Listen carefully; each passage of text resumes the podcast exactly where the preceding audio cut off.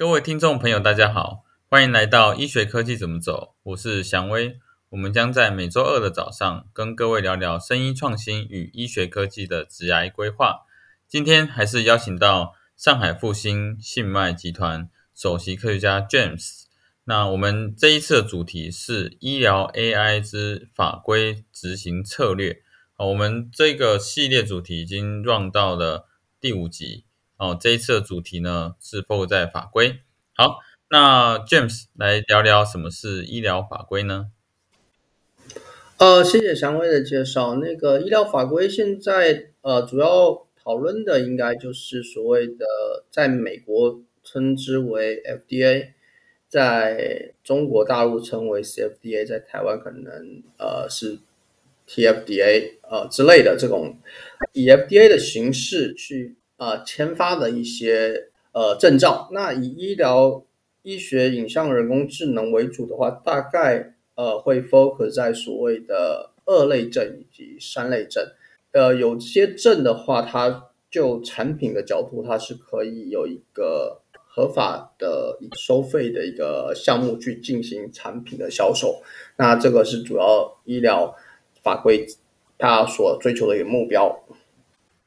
嗯，了解了解哦，所以医疗法规其实不是法律上的法规，它其实是所谓要上市、临床上市呃相关医材的时候呢，需要通过一些验证，像是临床前验证跟临床后的临床试验哦，这种叫医疗法规。那它是不是有不同的级别？我们来看呃医疗 AI 的时候，那它有没有分不同的的一些样态呢？通常来讲的话，呃，AI 的部分分成两个部分，一个是二类证跟三类证。那我先简单介绍一下二类证。二类证的话，它基本上就是有点像是一个呃软件使用的一个平台，就它可能处理的就是一个便捷于医生使用去分析一些医学影像的一些工具。你可以认为它是一个工具，那它不带有任何。跟诊断相关的一些资讯在里面。举个例子来讲，冠脉分割来讲，它只是分割出这个冠脉，那它不会对于冠脉的一些狭窄、斑块病变，以及它是不是要放入支架做一些任何的这个诊疗的辅助。所以它单纯的就是一个工具，去对于不同的冠脉进行分割。啊，这个是一个二类症的一个倾向。那三类症的话，就是有别于二类症，它就是会对于呃，相关的病症进行一定程度上面的呃辅助。举个例子，刚刚讲的，它可能对于冠脉来讲是不是有狭窄？然后第二个，它冠脉有没有一个病灶，也就是它有没有一些斑块形成，短斑还是硬斑，还是高块斑，还是综合斑？然后第三个，它是不是需要放入支架？那它放入支架的话，放入什么支架才适合？那这种东西牵扯到这个临床上面的一些诊断以及后续的辅助治疗，那它就属于三类症。所以这二类症跟三类症的区别，那对于二类症以及三类症拿到的这个投资下去的金钱以及后续的这个公司的产品的估值。它也是有巨大差别的，大概是一个十到一一到两个 order 的吧，就十到一百倍的一个差差异，大概是这样的一个数量级。嗯嗯嗯，哇，这样听起来好像拿到三类证会是一个估值相对比较高的，因为它要花的钱也比较多了哈。那我想细问一下，就是三类证的一个呃法规流程啊，它的部分呢会是有哪些方向呢？啊，好的好的，那个二类的话，它基本上就是比较偏向于一个呃软件或者是软件平台的一个申报，所以它的那个细节来讲稍微比较简单一点。那我们呃比较着重会讨论的，通常来讲是一个三类证。那三类证对于 FDA 去 approve 这个 AI 或者 machine learning based medical technology 的话。呃，有一篇论文是我觉得不错啦，发表在 NPJ 的 Digital Med 呃 Digital Medicine，entitled 是 The State of Artificial Intelligence-based FDA-approved medical devices and algorithms and our online database。那在这个论文也简单介绍了一下，目前 FDA Approved 的三大类型的技术或者叫产品。那第一类型就是所谓的五一零 K clearance，呃，简单理解就是一个市面上已经有类似的产品，你要申请这类的三类证的话，它需要做的呃三件事吧。第一件事就是说要证明它的安全性，第二个要证明这个产品的这个有效性 （effectiveness），然后再来的话就是说你比其他的在市面上也有产品到底是哪里优秀，可能是一个泛化性，你可以更泛化的更好，或者说你 performance 更好都可以。那这是所谓五一零的这个 clearance。那第二类所谓的叫做 pre-market approval，那这个部分的话，它的特色就是说，它对于人类的健康的问题呢，有一个 large impact，也就是说，这个东西的出现会对于改善这个健康有一个很大的一个 improvement，那这属于这个 pre-market approval。那第三类的就是所谓的 de novo pathway。De novo pathway 的话，就是说这东西是一个比较新颖性的这个 medical device，然后它目前来讲是没有市面上相关的产品出现的，也就是最新的一个东西的出现。那大概就是这三大类对于美国的 FDA，那全球基本上也是 follow 这三三大类的这个 FDA 的 clearance。大概是这样的一个架构。嗯，了解。哇，看起来法规是蛮深奥的哈。呃，刚刚分享了好多不同的一些类别哈。那我们来看看有没有什么三类这一块的一个 process，像是临床前测试啊，或者是品质系统啊这些部分的话，能不能举一个例子来跟大家说明法规上是会要做什么事情呢？我举个例子来讲，就是大家可能比较常听到，就是那个肺结节吧，就是肺部筛查这个部分的话，那它通常呃你要申请三类证的话，呃肺结节它主要的产出就是说我呃筛查一个病人拍了这个 CT 图像之后呢，我要判断多少的结节，然后结节大小。以及这个结节是否有可能是一个癌症的一个病灶的一些判断，那还有一些是需要随访的，也就是说它在一定时间的的一个 doubling time，就是它会不会变大？好，那这个东西的话是一个算相对于比较普遍的一个产品，就是说它呃市面上已经有现成的这个产品拿到了证，所以它就是属于一个五一零 clearance 的。FDA 的证，所以它它要证明的就是第一个是安全性及有效性，然后它对于其他的产品它是非列的，我不列于其他产品，所以呢，它会要做的东西的话，就是有以下几个部分啦，就是第一个部分就是说，譬如说我要针对我的产品宣称它是有更好的泛化性，泛化性的意思就是说我在这家医院得到的效果跟另外一家医院的效果。它是差不多的，我的东西它不会因为我在其他医院用它的效能就降低很多。效能，譬如说我的准确率在 A 医院是百分之九十五，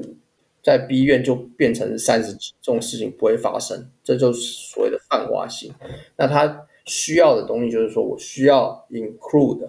很多家的医院去证明我的产品不会因为医院地区。设备的改变导致我的产品的准确度下降，作为一个拿证的宣称点。那基于这个假设，你就必须要做到的就是说我可能要 include 两百家医院、十万的用户进行相对应的检测，去证明我在一个五一零的这 clearance 下面，相较于其他产品，我有更高的泛化性。这是一个简单的例子，跟大家分享。那我觉得还蛮完整的一个分享哈。那有一个点就是，我们要切入这个产品的时候，都需要做三类或二类的一个思考。那我想问一下，二类在产品呃策略切入思考的时候，会考虑哪些部分？而三类的部分是会考虑哪些呢？二类的话，呃，如同刚刚讲，它比较像是一个软件的使用平台，它算是一个工具类的。它工具类的特色是它不包含诊断的因素在里面，所以呢，它是相对于切入门槛低的，也就是大概是一千万台币左右的一个拿证的花费。那它也不需要做刚刚讲的大规模临床实验。好，大家最近有时候能想的那种。疫苗那种那种投入都很大，临床实验的投入都很大，所以它算是一个，你可以理解类似像是那种软注的那种感觉啦，就是它不是一个很严格的这个审核制。那它对于一个新创公司来讲呢，它去贩售一个这种软件平台来讲，它是 OK 的，它可以在公司还没有呃形成一个比较大的规模以及融资条件下拿到的一个证。进行这个相关的软件的贩售，这是一个。那它的优点是刚刚上述这个部分，它的缺点也是上述这个部分，就是说它的竞争会很剧烈。也就是说，因为它切入门槛低嘛，所以这个切入的人就比较多。那它又不用做大规模人墙验证，所以呃，这个整个竞争就会很激烈，所以这个价格战就会比较高。好，这是第一点。那第二点的话，就是说，如果有能力做到拿三类证的话，那会尽量往三类证的发展。那三类证的它的缺点就是说，它投入大概是一千万到两千万人民币打底了，所以折合台币可能就是大概是大概几千万到一亿台币吧。呃，然后它的好处是说呢，它可以在临床 workflow 上面可以更大幅度的帮助这个医生以及病患。它的优点是这个，然后它的呃缺点除了花钱多的话，那其他就它的周期也是比较长的。那所以通常来讲，公司会有个配套方案去二类跟跟三类证的一个一个平衡，去拿到这些证，大概是这样子。嗯，好，那这部分的话，就是有些三类跟二类的一些更 detail 的一个想法哈。好，那。我这里其实，在一财新创这里哈，我们常听到所谓保险给付。那我想问一下，就是在保险给付这一块，我们要拿二类证跟三类证有什么样的差异呢？它在这里面的扮演的角色是什么？呃，保险给付，您讲的是私人保险还是国家的一个保险嗯，我我讲的是国家的保险。呃，国家保险的话，通常来讲是要是给付给三类证的。譬如说，这个放支架来讲，就是说我我检查我的心脏不舒服，我觉得去做检验嘛。那检验通常分成两个 stage，通常来讲会有个叫做筛查，筛查你是不是可能的问题。那心脏来讲，它通常会拍一个叫做 FFR CT，就是就 CT 影像去看你有没有可能是一个。呃，冠状动脉狭窄的问题。再来，你要确诊的话，通常来讲会有两个东西啦，就是说，一个是发放入压力导师，另外一个就是说，你真的要放支架的时候，它会有个叫 DSA 的技术，就是直观的在看你这个东西有没有狭窄，然后如果有的话，它就直接决定了要不要放支架，以及你要放入的支架的型号跟它做特征。那这个东西有一部分的话，就等于是说自费的，有一部分是。国家医疗保险去支付的，所以它有点像是一个 mix，像台湾也是，你有有一些健保方案的话，国家给付的是一个比例嘛，它不会是百分之百去给付的，它有一部分的自费方案。好，那自费方案也包含了，就是说你自己支支付，或者是你个人还有一个私疗私人的这种商业保险去 cover，所以这东西还其实还说说实在还挺复杂，尤其在补价花费比较高的。这个医疗行为下，它是比较复杂的。然后回归到我们的问题，就首先了了解它的复杂性之外呢，就是了解到它的这个付费的一个机制了。就是说，呃，通常来讲，就是说，为了要达到刚讲的这种三类症，它是牵扯到诊断以及治疗方案的建议，你才需要三类症。然后三类症也是为什么会这么贵，它是需要大量临床的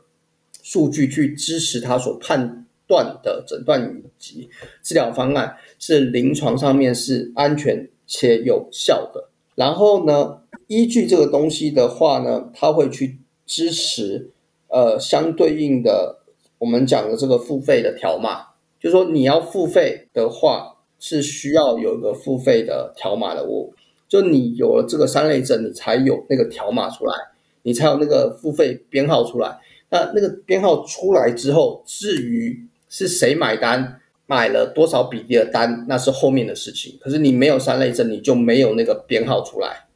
大概是这样的一个逻辑。哦，了解了解哦，听起来保险起步会是悲伤在三类证拿到之后才有办法再拿到哈，所以这个也是非常困难的。那刚好提到临床试验这一块。那这个临床试验的部分会有哪些效益？我们会要评估的呢？这个可以举一个例子跟大家分享一下，这样子。呃，这是一个非常好的问题，因为首先呢，要了解就是说，大家的问题说，哎，我的这个几个几个指标吧，敏感度 （sensitivity） 跟 specificity，敏感性跟特异性，我要到多高，我这个东西才能够拿证嘛？这是大家会问的问题。然后大家会期待说，哎，你给我一个嗯什么零点九五或什么的数字，可可这东西其实不是这样子的一个思考逻辑的，它跟你的应用场景是一个强关联性的，就不同的医学医疗诊断行为，它所需要的东西是不一样的。我举个例子来讲，啊，分成大概两大类吧，一大类就是一个筛查行为。我想要筛查，我在想要在两年内筛查出 TCT 吧，TCT 这个宫颈癌的筛查哈。我目目的来讲，是我想要筛查尽可能多的人，女性同胞有没有患宫颈癌的呃膜片检查的病理图像。那所以它有几个特征，第一个特征就是说这个量非常大，我一年可能是一个几十万、几百万，在大陆可能是几千万的一个量。sample 量是非常大的，然后导致这个行为的工作人员时间不够。比如说我在大陆，我一个诊所，我要看一年是，譬如说一百万个片子，我根本不可能看得完。好，这种筛查行为是一类的。那这种筛查行为，它最主要的目的是什么呢？我肯定是要省我的时间嘛，因为我人手不足嘛。那所以。导致它反推我人工智能要做的事情就是一个排因，我要把所有可能的阴性的病患我去排除掉，我排除掉就是百分之百是阴的，或是九十九点九九是阴的，所以呢，我可以留我的人力去对可能阳性的人去做仔细的观察，这个是它的目的。所以筛查类的可能是百分患病可能是百分之五。呃，所以我有五 percent 可能是有宫颈癌的人，百分之九十五都都是没有宫颈癌的人。所以我 A A I 可以做到的事情，我只要排掉百分之九十的阴性的，是确定阴性的。我这十 percent 的人，我再用人去看哪分百分之五是确定阳性的就好。那这个实验目的来讲，就省掉了百分之九十的时间的人力成本。所以这个是以第一个大类排阴。方面的人工智能应用，它是排音为主的，这是第一个。第二个类型，我是要做接近于确诊的，我要确定这个人到底是不是某一种癌，或者哪一种分子分型，我是要接近于确诊的，那它就不是排音了。我是要 sensitivity 跟 specificity 要很高的。那这个应用场景，我需要我 specificity 高，就代表我确定是什么事情就是什么事情了。那这个东西的话，对于确诊类的 AI，它是需要你有很高的呃 specificity 要很高，所以回归到这个问题的话，它对于你是什么应用场景的临床需求，要去反推你的敏感性以及特异性，去决定你这个产品到底是不是符合临床应用场景的需求的。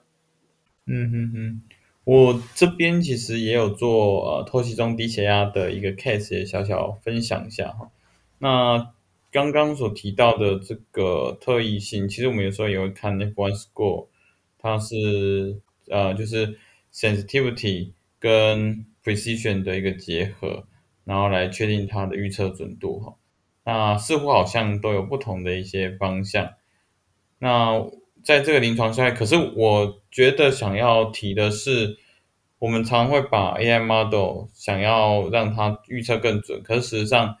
它到底对于临床的价值是什么？那像我这边所看到的一个 view 的价值，就是它并发症减少，低血压发生率减少，然后这就可以让很多人去接受了哈。那像富哥之前好像有听过您其他的一些案子，那他们的临床试验都是怎么样设定的呢？呃，对，那个还有一点其实也蛮重要，就是临床使用的场景，刚刚讲的是一个敏感性或特异性的一个需要，另外一个还有很重要的就是两个点啦，我补充一下，就是一个时间窗。人工智能有一大部分应用的是一个时间窗。举个例子来讲，就是卒中 stroke 的时间窗就非常敏感。好，stroke 分成出血性的，通常是一个动脉瘤动脉瘤破掉；另外一个缺血性的，就是梗死，脑脑梗死。那这个东西的话，去判断它的这个时间窗就非常窄，因为它大概四个小时左右的吧，三点五到四点五小时的时间窗，你要决定它是什么时候。需要做一个什么样的治疗，对于这个病人有 benefit？那这个东西的话，所以它这个东西你运算以及它整个 clinical flow 可不可以满足这个时间窗就变得很重要了。所以第一个不同的医学应用场景，它除了这个精确度之外，另外一个就是时间窗，然后第三个就是说它对于后续的治疗方案有没有一定的 prediction，它也是很重要的。所以。这个这点是做做一个相对应的补充。嗯，我觉得蛮不错的，就是整个更完整了解，其实临床试验设计，它除了一些不同不同的预测能力以外呢，更重要还有它的效益上面。那时间窗有时候是反应时间好，反而让临床可接受，因为有些是很重要的地方是加快判别的效率。那如果加快判别效率，而让这一个疾病能减少发生的话，那这更可以可以达到这一个医材的效益哈。那其实我们在做医材的时候哈，就是常常会遇到一个问题，法规它所需要的经费是非常吓人的。刚刚有提到临床前测试，你要做一个系统化，然后品质验证，然后到最后又要做临床试验，那临床试验还要看到效益才有办法。那花不少钱嘛？那我想问一下，有没有可能没有医材法规，还有机会在医院使用呢？呃，这是一个好问题，就是呃，确实是，就是说它其实是呃按部就班来的啦，分大概分成两大阶段吧，呃，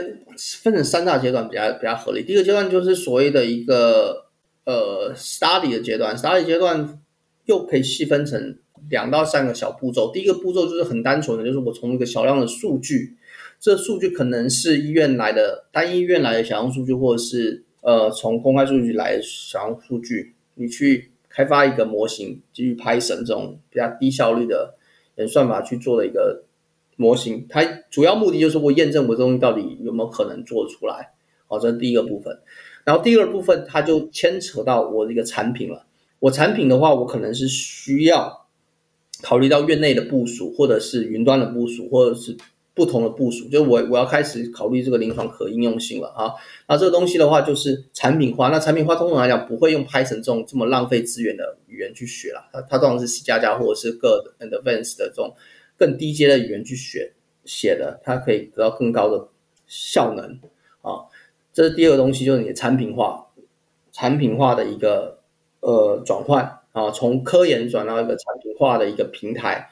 然后第三个部分的话，牵它牵扯到就是说，你怎么跟，因为你的数据来肯定不是你自己去去去抓这硬硬件厂厂商来的嘛，它肯定是跟 PACS 系统，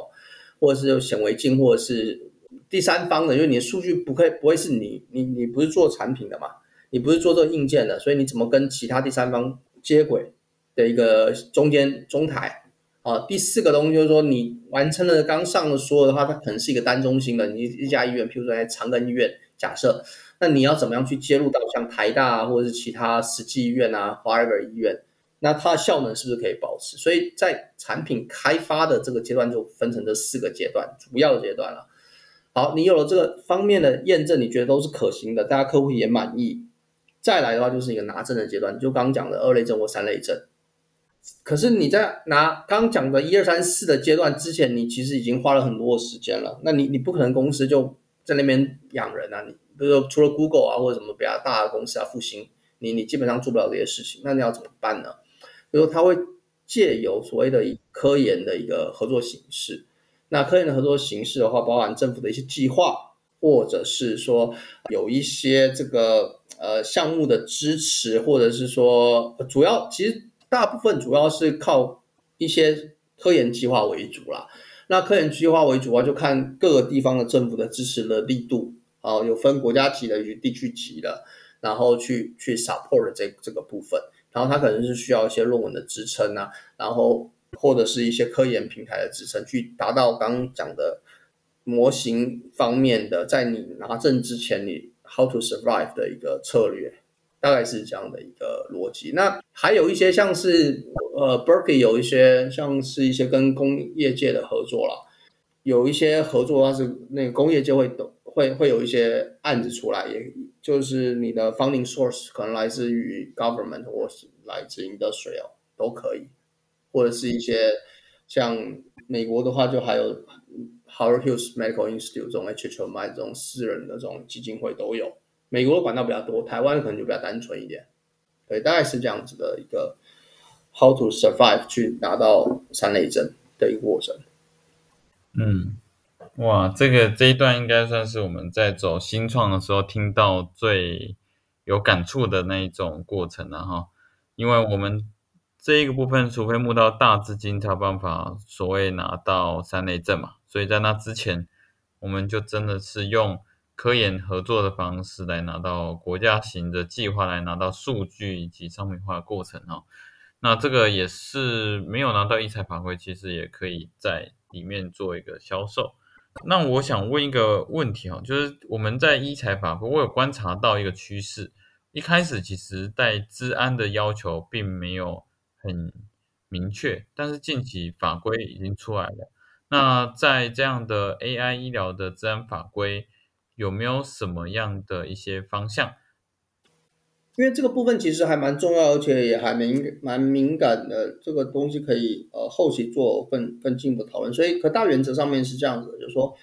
首先这个我们叫人人遗吧，人类遗产资源的这种相的资讯其实蛮敏感的，尤其是像这 COVID nineteen 这种 pandemic 的这种东西，就是说，其实生物的资讯啊，它对于呃国家安全来讲是蛮蛮重要的。然后最近几年也越来越越受重视了，所以其实啊，这个这个数据啊，我们的数据通常来讲都是来源于医院嘛。那两个东西是蛮重要，就是说从医院，呃，其实三个东西蛮重要的。第一个东，第一个东西就是这个东西数据是要脱敏的，就是敏感性要脱掉，这个姓名啊、身份证字号或巴拉巴拉的这种 patient ID 啊、巴拉这种，反正可以追溯到这个人的所有的这个资料是要脱敏的。敏感兴趣，然后在传输的过程呢，它是其实是要加密的。我这个假设我移动硬盘或者是中间的过程我丢掉了，没别人是拿解不开，拿不到 DICOM 的或者拿不到这个图像的，就脱敏加密这两个。第三个就是说，这东西啊，其实在签署合同的时候呢，是需要具体描述出来的。也就是说呢，假如啊这个。医院它是没有做刚上述的脱敏加密，它就直接寄给你，对吧？在中途了，这个这硬盘丢了，对吧？这个责任是医院的问题，就是你出院就要做这个动作。那这个东西的话，在当下合作这个合同就得写清楚。那这个是会保障那家公司啊，股价可以走的比较长远的一个要注意的一些点。嗯，了解了解。诶，那我小细问一个问题，就是在做呃资讯安全的时候，通常在你刚刚说的那四个阶段，什么时候考量以及导入呢？老实讲，要执行这这方面，就刚刚讲的透明加密以及出院做这件事情，其实难度还挺高的，因为其实大家没有这个意识，而且医院呃，所所以首先那个签署合同那个加入这个东西是院方要做的事情，这这点是非常重要。可因为大家不会这么乖乖的做啊，可是至少你出了问题，这个问题可大可小，它它它它可以变得非常大。我举个例子来讲，就是说你可能是一个高官的患癌的检测报告被 release 出去了，然后被什么什么周刊报道了，对吧？然后他直接就告倒你了。所以这个东西合同层面你肯定是要保障。自己公司，你要要求对方去做，那至于对方有没有做，那是另外一个事情啊。至少说发生事情不会是直接让你这家公司倒闭，这是第一点。好，这这点其实非常重要，因为很大程度来讲，做事的人没有那么多，因为那个东西过程其实还蛮复杂的。你尤其是一个比较大数据集，你要去做这些事情啊，还要花很多时间去做啦。所以，对它其实不是不是那么容易做的。然后第二件事情就是说。你问到就是说，在模型开发阶段哪一个时候需要做？其实照理来讲是一开始就要做，可是呢，确实比较难了。我我也只能说规定是这样子。那你那个 buffer 的程度自己去哪里吧？因为它相对于就是你的风险的程度，以及你可能合作的对象。可是照理来讲，法法规上层面是你必须要做。那你要做到哪种程度的话，那就是自己去考虑了。我也。没有办法说太多。嗯，确实啊，这个也是大家大家正在考量的一个方向，就是说到底要做到什么程度哈。那我想我们下一次针对治安的 session 呢，我们可以再更细部讨论这个议题，这是蛮棘手的议题啊。好，那最后呢，小小的总结就是针对一财法规的策略，那这个。副顾问这边有没有什么样的建议呢？我的建议的话，就是说，如果是慢慢就是从小慢慢茁壮的公司的话，它可能就是一步一步来吧。就是说，呃，从一些科研合作的方式去做，然后尽量的话可以做到可复制性啊。可复制性的就是说我一个科研合作案子，我可以跟 A、B、C、D、E、F、G 越多的医院合合作，我可以。都可以合作，也有有相对的 income 去 support 我的公司，然后呢，呃，我的付出相对是比较少的，就是它的那个可复制性、可用性、边际效益是少的，这个是先做起来的。第二件事的话，就是说，呃，也可以先拿一些二类证。你拿二类证的目的之后，你就可能就跟你的 marketing 有关了，就是说你要培育一些市场推广人员了。然后第三个肯定拿拿三类证，然后。对于台湾的又比较特殊一点，因为台湾本身内需市场比较小，所以呢，做台湾这块其实相对来讲，说实话比较难做这一块，因为台湾的内需市场可能不太能够撑撑起一家比较大规模的一个 AI 的 medical 的的 company，所以台湾会去思考这种跨国的一个 service，